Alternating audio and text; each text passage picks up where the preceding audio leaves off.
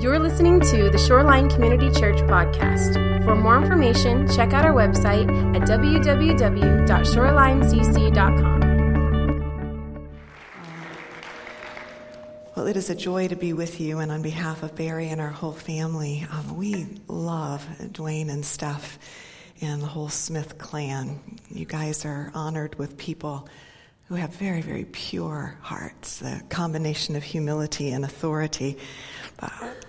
Don't always walk together, do they? But they do in this family. So thank you guys so much for loving us over the years.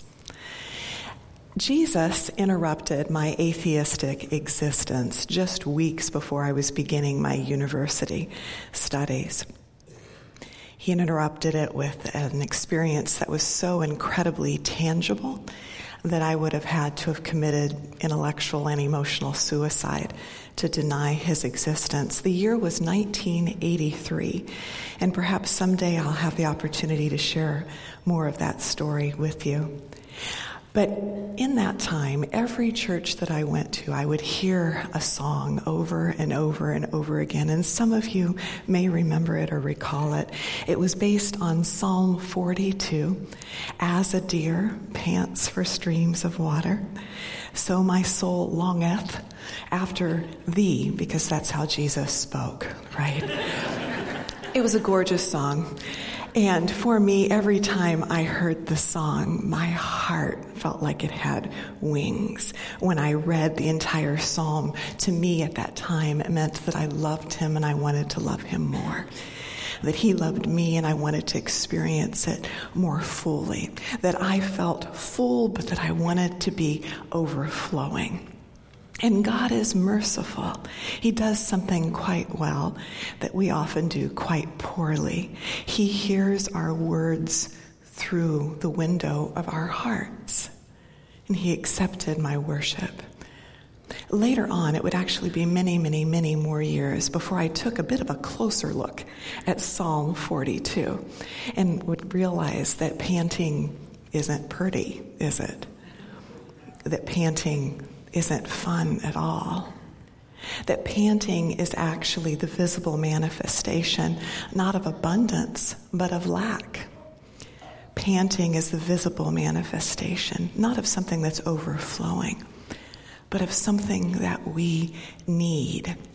In fact, the entire psalm is quite arresting. The son of Korah who penned it he spoke of his life, or the life perhaps of the king, and he described it in this way. He said he was spiritually parched, that his satisfaction was delayed, that his thirst was unquenched. He was experiencing what we would call a dark night of the senses. Everywhere he looked, it seemed as though God were absent. Tears were his food. He said he was pouring out his soul. He felt a gap in the protection of God. He felt forgotten by God.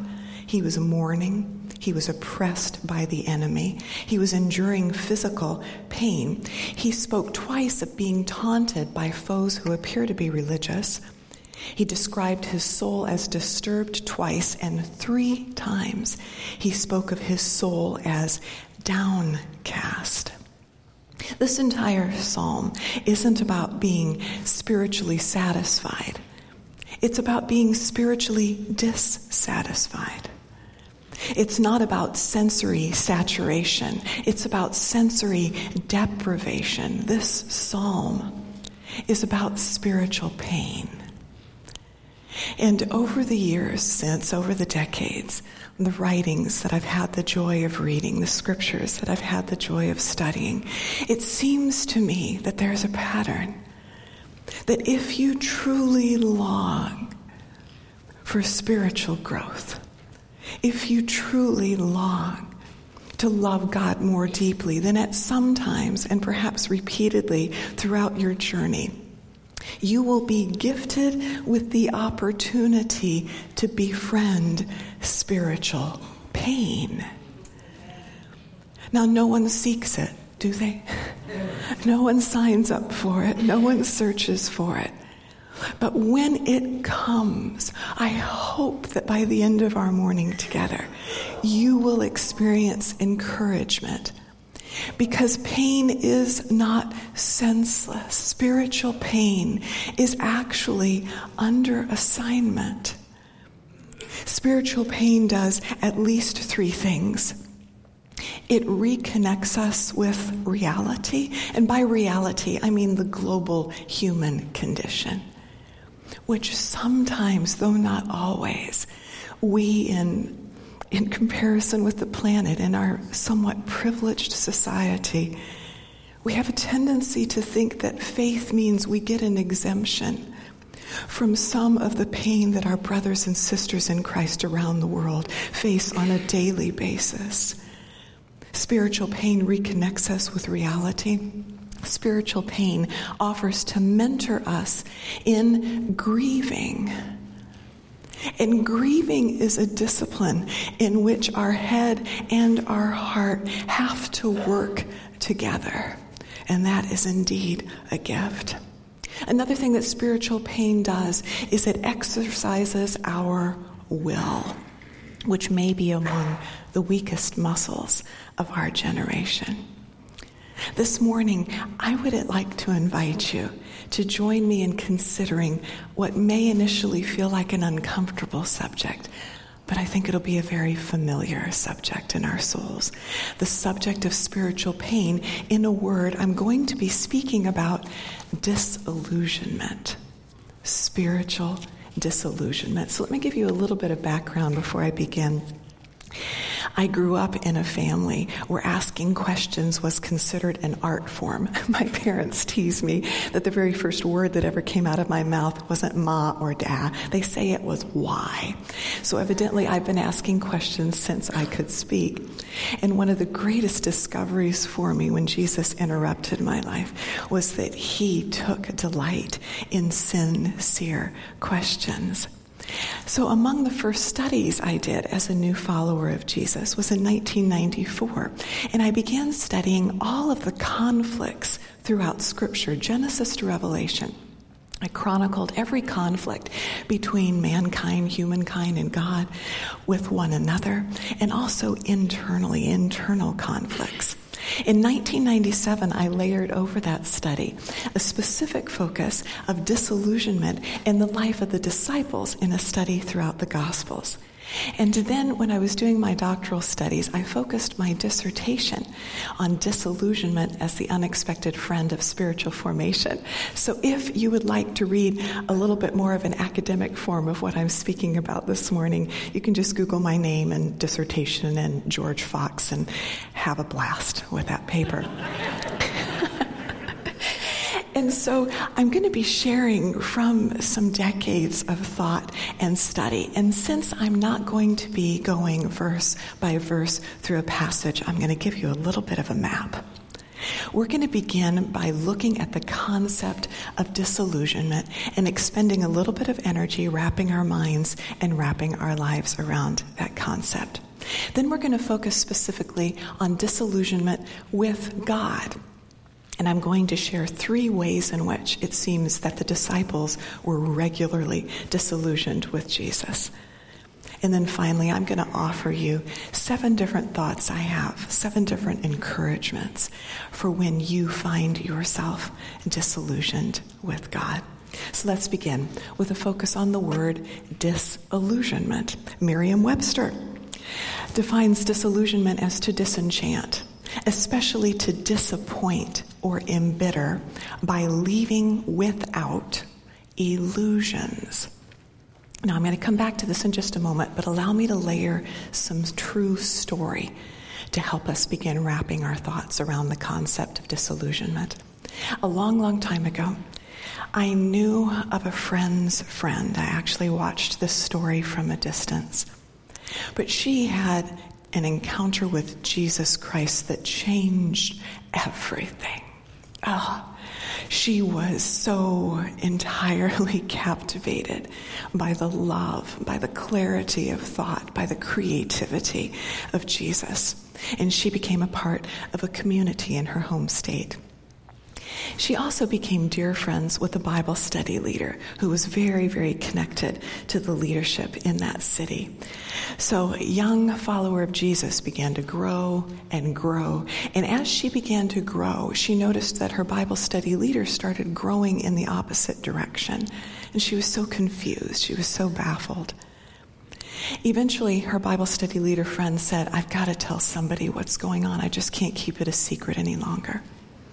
And the Bible study leader shared with this young Christian that she was actually having an affair with a married man, which, of course, for the young woman was painful. But the next words just caused her breath to stop.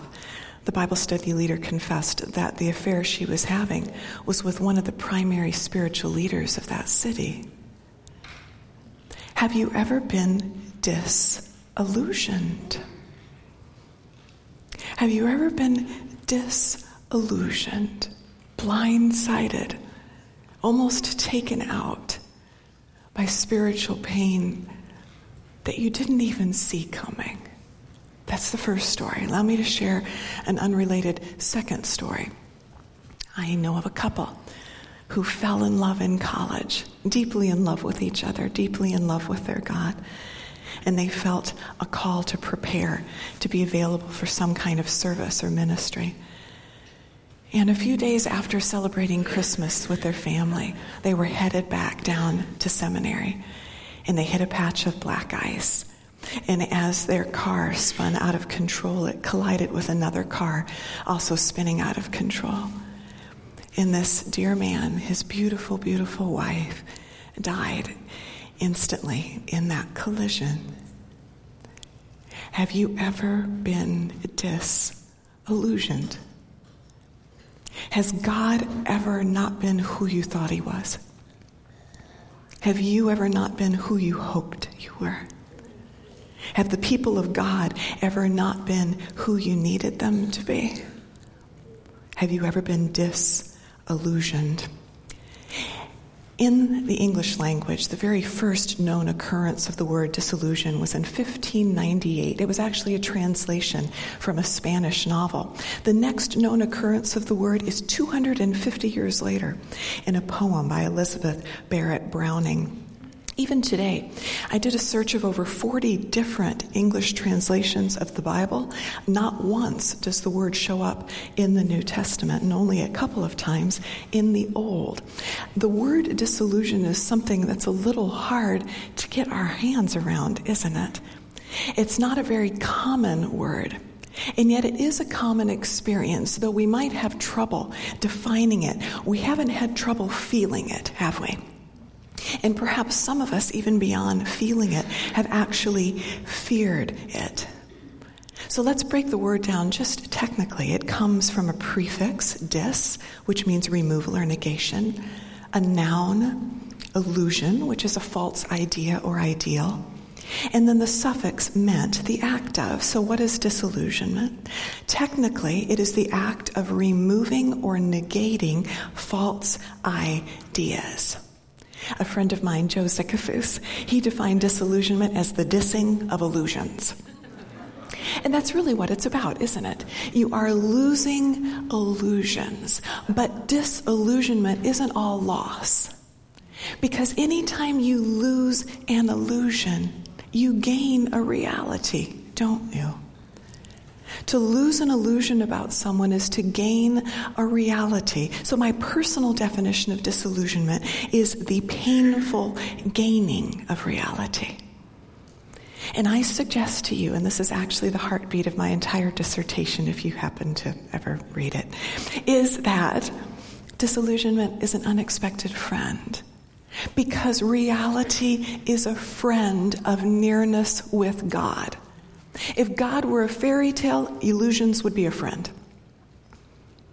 But He is the ultimate reality. So the more you and I can connect with what is real, the greater our capacity to walk with the one who is the ultimate real, to walk with God. Now, when I've thought over the years of the three different types of relationships we often experience disillusionment with our relationship with God, our relationship with one another, in that mysterious relationship we have with ourself, with our own faith. It seems to me that all three of these different types of relationships share in common a cycle. And I'd like to attempt to illustrate that. Now, any type of illustration is just a glimpse at a greater truth.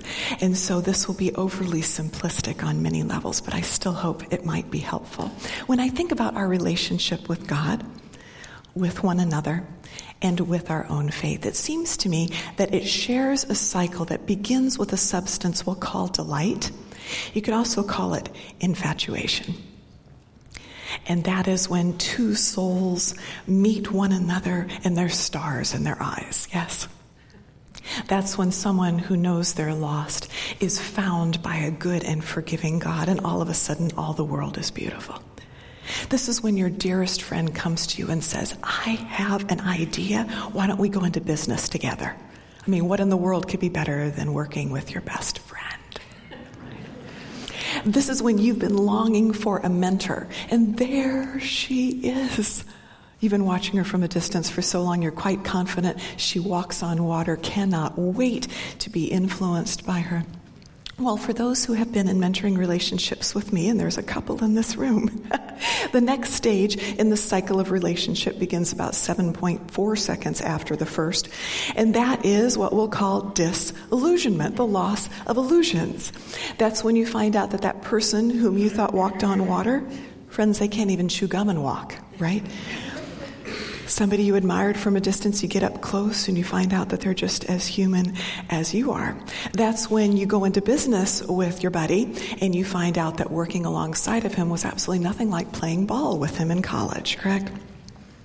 That's when a couple gets married and then they wake up and they realize that they grew up with rather different definition of rather key concepts like quality time and financial management and intimacy.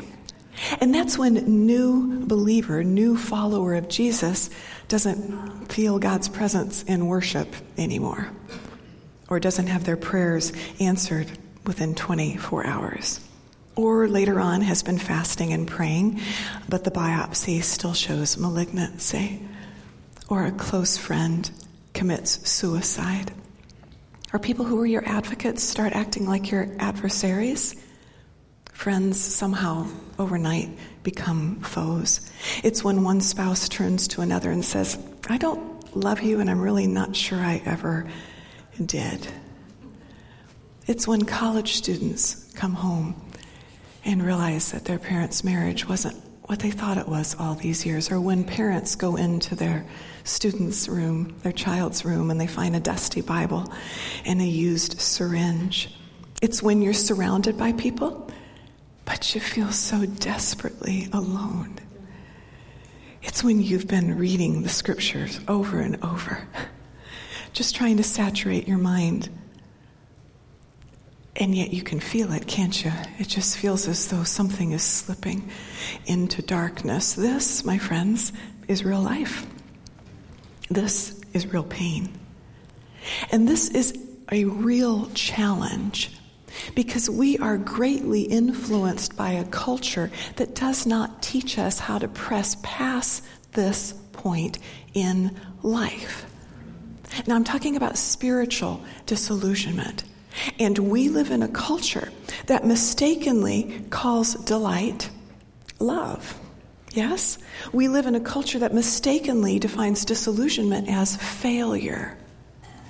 And so, what do you do when love fails? Well, it's pretty clear, right? When love fails, you bail. When love fails, you bail. And you can see us trapped in this, can't you? Job after job after job after relationship after relationship, church after church after church community after community, God after God after God. And we continue this search for a love that's somehow easy. We continue this search for a love that never stings. We continue this search. And so we stumble into more infatuation and we stumble into more disillusionment and we bail over and over. But if, if we are going to be generations that make a difference for the people we can't see yet, if we are going to be a generation that leaves a legacy for those who can't yet say thank you, we are going to have to find the strength together to be committed past the painful gaining of reality about God, about one another, and about ourselves. And live in a place that Jesus demonstrated so well, a place that I think he called love. And I want us to notice that love is not a feeling. I'd like you to think of love as a muscle. And muscles don't always feel good, do they? Love, as exemplified by Jesus Christ, wasn't diluted by disappointment. Love, as exemplified by Jesus, wasn't intimidated by pain. It lived in the midst of, not even in spite of, real, raw life. And this cycle itself is renewed as we over and over again keep stumbling into more illusions that we had and continue to press past them to live in a place called love. And so, this is my encouragement for us this morning. In that cycle where we head up towards love, bring your questions with you. Bring your angst with you. Bring the unresolved with you. He's big enough over the years, I've come to the conclusion that God is rather secure. And so, what he invites us into is a world changing word that we would call commitment. Commitment is the state of being bound emotionally or intellectually to an ideal or a course of action. And being bound to God works best when we delete all of the empty spaces between us and we live life leaning on Him. We live life leaning on Him. And leaning on God, the kind of commitment He can help us experience and live and apply, that kind of commitment can go the distance. That kind of commitment can go the distance when we're disillusioned with God when in the beginning we sang those simple songs, do you remember Jesus loves me? This I know. I would sing, but it wouldn't bless you. Jesus loves me, this I know. And then we experience a disillusionment with God. Maybe our health fails, or our plans die, or a loved one leaves. And we start losing illusions about God. We realize that He is personal, but He is not pliable. That God is gracious, but he's not lawless. He's a friend, but he's not a peer. He's loving, but not remotely spineless. He is near us, but he is not us. And we lose those illusions and we gain those realities. And on the other side, we pray prayers like Jesus prayed in the Garden of Gethsemane God, let this cup pass. I'd, I'd really rather not drink this cup. Yet, not my will, let your will be done. Leaning on God, commitment can go the distance when we're disillusioned with God. It can go the distance when we're disillusioned with ourselves. When on one side we make those declarations like Peter did, I love you so much, God, I would die for you. And then we stumble on our own humanity and we're shocked by what we do when we're afraid. And we're stunned by the power sin still seems to have. And on the other side, in humility, after we've lost some illusions about ourselves, being able to say, It is by grace and grace alone that I stand. And leaning upon God, commitment with God can go the distance when we're disillusioned with one another. When on the one side from a distance we said, What a man of God! What a woman of God! And then we stumble in disillusionment through the shadow of one another's humanity and sins, and the reality that transformation just takes time. Being able to, on the other side, say, you know what, I'm deeply committed to that human.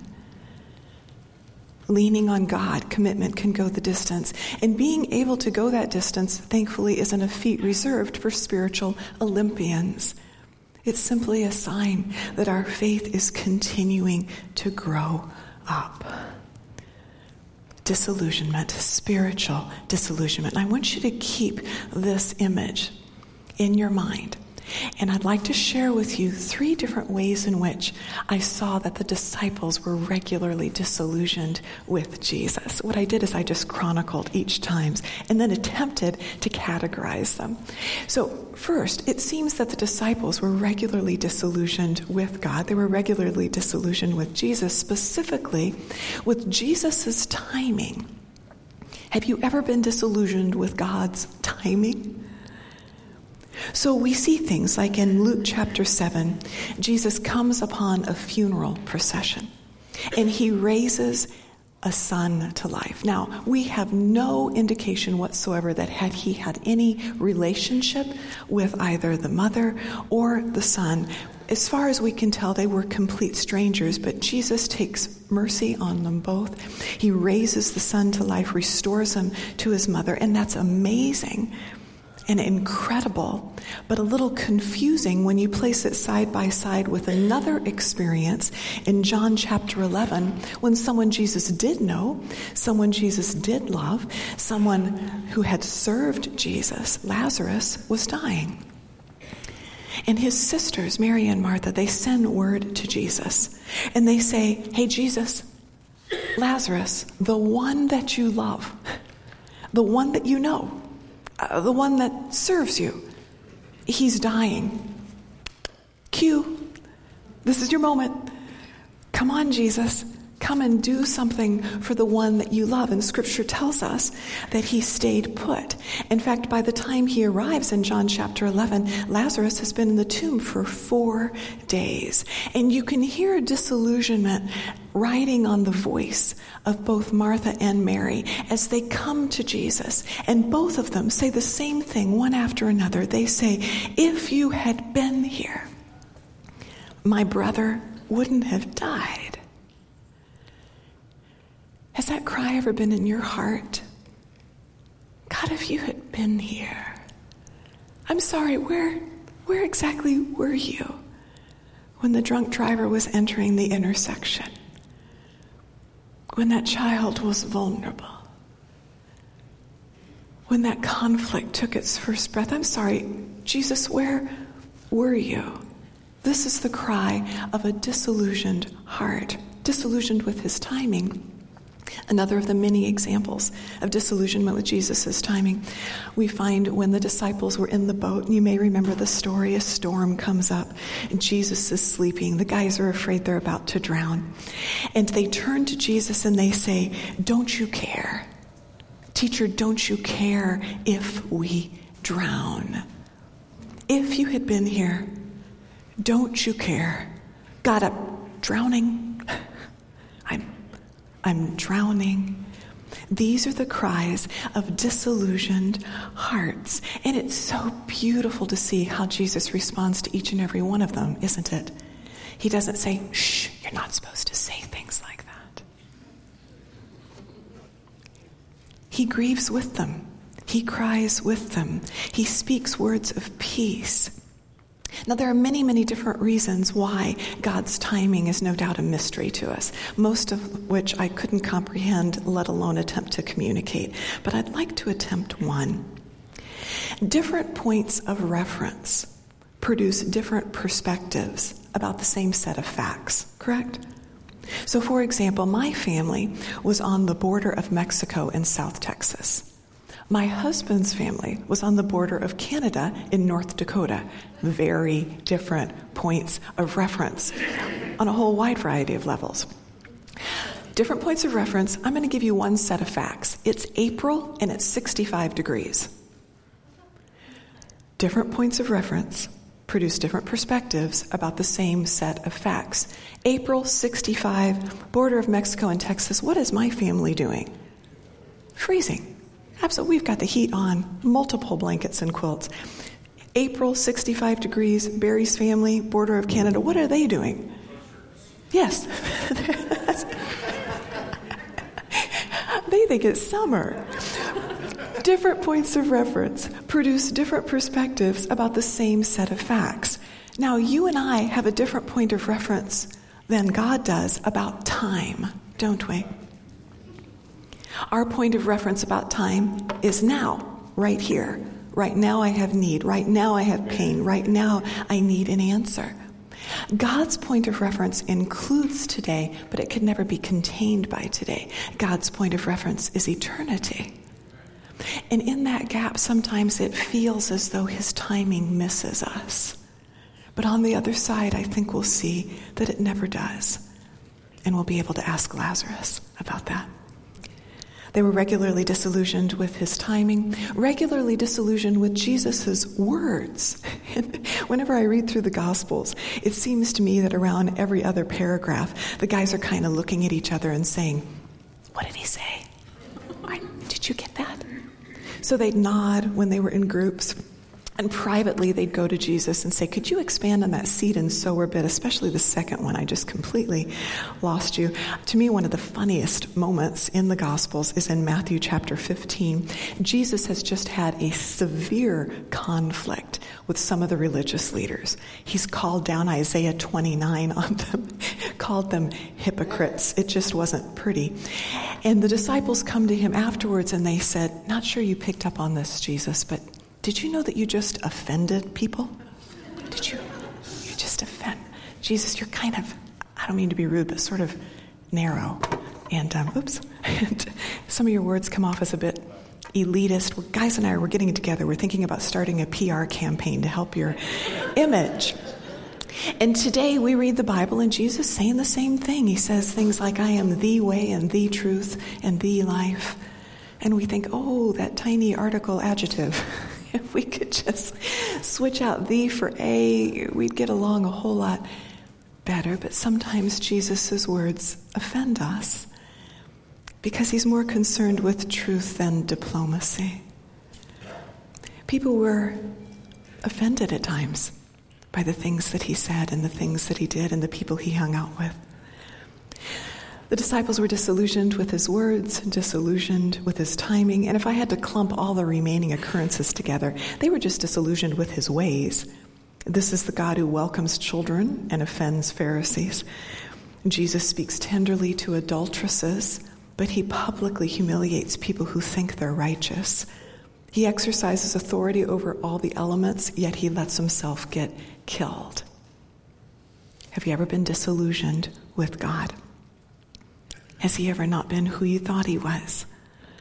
Maybe not valued what you valued or worked on your timetable? Has he ever publicly corrected you? Does he hang out with people who you may not be so sure he should? Has it ever seemed to you, like it did to the disciples in one of the darkest days of their life, that God just died? Have you ever turned around the corner thinking that an answer to prayer was there and it was another empty street? If you've ever been disillusioned with God, then I would like to offer you some encouragements. And if you haven't been disillusioned with God, that is okay. Just hold these perhaps for someone else. Seven encouragements if you've ever been disillusioned with God. And the reason I'm going to offer these encouragements isn't for a checklist. Please don't do that just as I'm sharing, if any of these stand out to you in bold, take note of them. The reason I'm sharing this is because our futures are going to be forged more by what we do with pain than by what we do with joy. So if you know spiritual pain, some encouragements for you this morning. First, you're in really good company. If you've ever been disillusioned, you're in really good company. Think of Elijah in the cave Think of the book of Job and his loss, Paul and his thorns, the disciples and the crucifixion. Think of the saints of old, and every book I have ever read that I wanted to read more than once was written by someone who would say they were familiar in some way with the dark night of the soul or a dark night of the senses. You're in really good company. Abraham said in Genesis 18:23, "Of God will you sweep away the righteous with the wicked?" Moses said, "Relent, O God. How long will it be? When will you have compassion on your servants?" King David, Psalm 13, How long must I wrestle with my thoughts and every day have sorrow in my heart? I love this, Jeremiah 12:1. You're righteous, Lord, when I bring a case before you, yet I would speak with you about your justice. Patriarchs, prophets, kings, leaders have all had questions they asked of God. You're in good company. Second encouragement God isn't nervous that you're disillusioned. He's not pacing heaven wondering what on earth he's going to do with you now that you have unanswered questions. As I said before, I think he delights in sincere questions. I really think he enjoys when we're honest and open with him. Sincere questions, friends, aren't the enemy. I suggest they're far less lethal than denied doubt. One brief glance at the Psalms of David shows us a leader who threw raw, unedited emotion on the table before God, a man who was called a man after God's own heart. He's not nervous. Another thought steward the space. And what I mean by steward the space is in that season where you're experiencing disillusionment, you need to attend to your soul you need to sleep well. You need to eat well. You need to take care of the gift of life that God has given you. Because that space, that pain, as I said before, is under assignment. Don't stuff your life with distractions. Please don't try to outrun or outgun the questions that you're facing. Let them sit in God's presence and make sure you take care of yourself so you have the strength to deal with them well. Another encouragement if you're experiencing spiritual pain, immerse your mind in the Word of God. And if you're like me when you're disillusioned, that may not be your first go to. I don't know about you, but sometimes when I feel disillusioned, I open up the Bible and the words seem to bounce off of my mind like a ball off of a wall. Yes? When I was an atheist, Christians felt compelled to give me little Bibles. They just felt compelled. I had stacks of Bibles. And every once in a while, when I was bored to tears with whatever reading material I had, I would open up that Bible. And to me, the words seemed thinner than the paper they were written on. But when Jesus interrupted my life, oh, the thing I thirsted for was the Bible. And when I opened it up, oh, it wasn't a book. This was a voice. I just couldn't hear enough of it. May I suggest that we use things that are dead and we relate to things that are living? So you can use the chair you're sitting on, but it's not going to go well if you try to use the person you're sitting next to, right? We use things that are dead, we relate to things that are living. So uh, do you use this or do you relate to it? It might depend on whether you think it's dead or alive. Sometimes, in times of disillusionment, as I said, the word seems to bounce off of our mind like a ball off a wall. We may even feel like a hypocrite. Like, I'm just going through the motions. I'm just doing this because my parents told me to, or I know I'm supposed to, or someone's going to ask me if I did. When we feel nothing, and we continue to expose ourselves to the Word of God, because it's living and not dead, that choice isn't hypocrisy, it's faith. It's faith. Are you disillusioned? It's okay. But continue to immerse your mind in this word. Because when we're disillusioned, we're more vulnerable to deception. And the word of God shines a light on deception. Another thought I encourage you, if you're experiencing spiritual pain, to accept the fact that knowledge alone isn't going to connect all the dots. It's, not going to connect all the dots. I had a friend once confront me and say, Alicia, you don't walk by faith. I said, Well, that's not a very nice thing to say. What do you think I walk by? And he said, You walk by understanding. I was so frustrated that I left off in a huff, but someone had told me that when someone you respect says something you don't like, you need to take their words into God's presence and ask the Holy Spirit to blow on them. So that's what I did. I went to the chapel and I took those words, I put them on the altar, and I said, Blow, wind, blow. And the whole entire correction was still sitting there when the wind died down. And I felt God affirming, eh, He was right, Alicia. You don't walk by faith, you do walk by understanding. You know when you have faith, Alicia? You have faith after you've worked it and worked it and worked it and worked it. And then at three in the morning, you have your aha. Oh, then you're a woman of great faith. And until then, you're just someone in desperate search for answers. I do hope that the dots connect for you. I do. But they're probably not going to spell exit. It's going to take more than good thinking to find our way through disillusionment. And another thought I encourage you in the midst of spiritual pain to activate compassion. Spiritual pain sensitizes you to all other kinds of pain, doesn't it? And it will be a lifeline for your sanity if you dig deep into that pain to make a difference for somebody else's. A lifeline for your sanity, however small you may think it is bring groceries to someone, sit with someone who's been forgotten, do something to make a difference in someone else's pain when you're struggling. And a final thought I encourage you to plod on. Now, plod on is a phrase that I'm borrowing from William Carey. He was born in 1761. He's called the father of modern missions. And back in that day, he was doing some pretty extraordinary things to bring the gospel to the ends of the earth. Um, William Carey would lose two wives on the mission field. The first one had a a breakdown from just the chaos of, of, adjusting to a different place for her that she never recovered from. One of his children also died. It took seven years before he saw one person take a step toward Jesus, try to write a letter on that, seven years.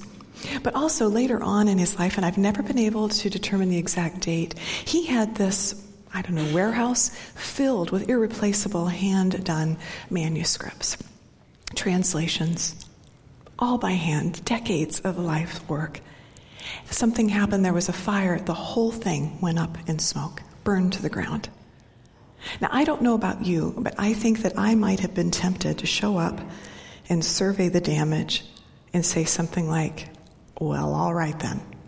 if, uh, if you didn't care enough to keep the flames away, I hope you're not expecting me to care enough to start again.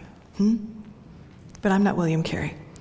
William Carey surveyed the damage, he picked up a pen, and he started all over again. At the end of his life, he said something like this He said, If anybody ever would want to write a biography about me, give, have them give me credit for one thing being a plotter. He said, Anything beyond this will be too much. I can plod. I can persevere in any definite pursuit to this everything I owe. Disillusioned, it's okay. He's not nervous. You're in good company. Immerse yourself in the Word and keep going. So, allow me to finish the two unrelated stories I began with. Do you remember the young woman who gave her life to Christ? And her Bible study leader had an affair with a spiritual leader in that community. She was so devastated. Everybody in that community was. And she couldn't find her way through it. I heard about her, I think the last, maybe it was 10 years ago now. And the last thing I heard, she was living out east. She's an incredibly successful professional, a lawyer, I believe. And she's an adamant atheist. Choices we make in the place of pain matter, don't they? And how about that couple? A beautiful couple again, unrelated, but the couple and the man's wife died in that car accident. He said later on, he became a dear, dear, dear friend. He said that it felt like he had died too. And some of you know what that feels like to have someone near you and you feel like you were buried when they passed. He said the first two years were just so, so difficult. But he made a choice, and we all have to. Whenever we come to life size pain points like that, we can choose to hold the pain in our hand and say, God, this was lousy. And an all powerful God could have prevented this. But you didn't. And because you didn't, I'm going to punish you. And I'm going to take my pain and I'm going to walk away. But there is a second option that's open to every single one of us in the place of pain. And that's where we take the pain in our hands and we say, God, this was lousy. And surely an all powerful God could have prevented this. But where else can I go but to you? And instead of taking the pain and walking away, we can do what this amazing man did. He took the pain and he walked toward God. In fact, he pressed the pain into the heart of God. And when you and I walk toward him and press the pain into him, he does something extraordinary. He wraps his hands that are so gentle and so strong around all that pain. And he begins to forge that pain into a substance our world desperately needs a substance called character. This man, after he lost his wife in that car accident, he pressed the pain into God. And the last I heard of him was about 30 minutes ago when he sent me out the door. Um, that man, his name is Barry J. Chole. His first wife died in a car accident in 1982. And seven years later, we met, and Barry's my amazing husband. So, can I ask you, where would I be if he hadn't plodded on? He has been my mentor. Where would our children be if he hadn't plodded on and continued to press the pain into God? We have no idea, friends, what's on the other side of our pain. You have no idea what generations, what countries, what cities, who is on the other side of your pain. Where would we be if the prophets had stopped speaking because no one seemed to be listening? Where would we be if Paul had stopped writing because of all the conflict and all the drama in the church? Where would we be if the person who showed you Jesus had given up earlier because of that diagnosis or because their stock dropped? We have no idea what waits for us on the other side. So this morning, I'm going to invite you into one simple response, simple to say, not simple to live my goal in sharing this has not been to be able to wave something over your disillusionment and watch it go poof. There's no tidy bow here. There's no easy answer, but there is an invitation. Whatever the pain, will you face Him with it? The one hope in my heart today is that there would be some and you're aware of the pain, but you've been starting to turn your back towards God with it. One request turn toward Him. Turn toward Him with the pain. Live it looking into His eyes as Martha did, as Mary did. And we will see what He always faithfully does whether we feel it or not, He wraps His strong arms around us and He will carry us through.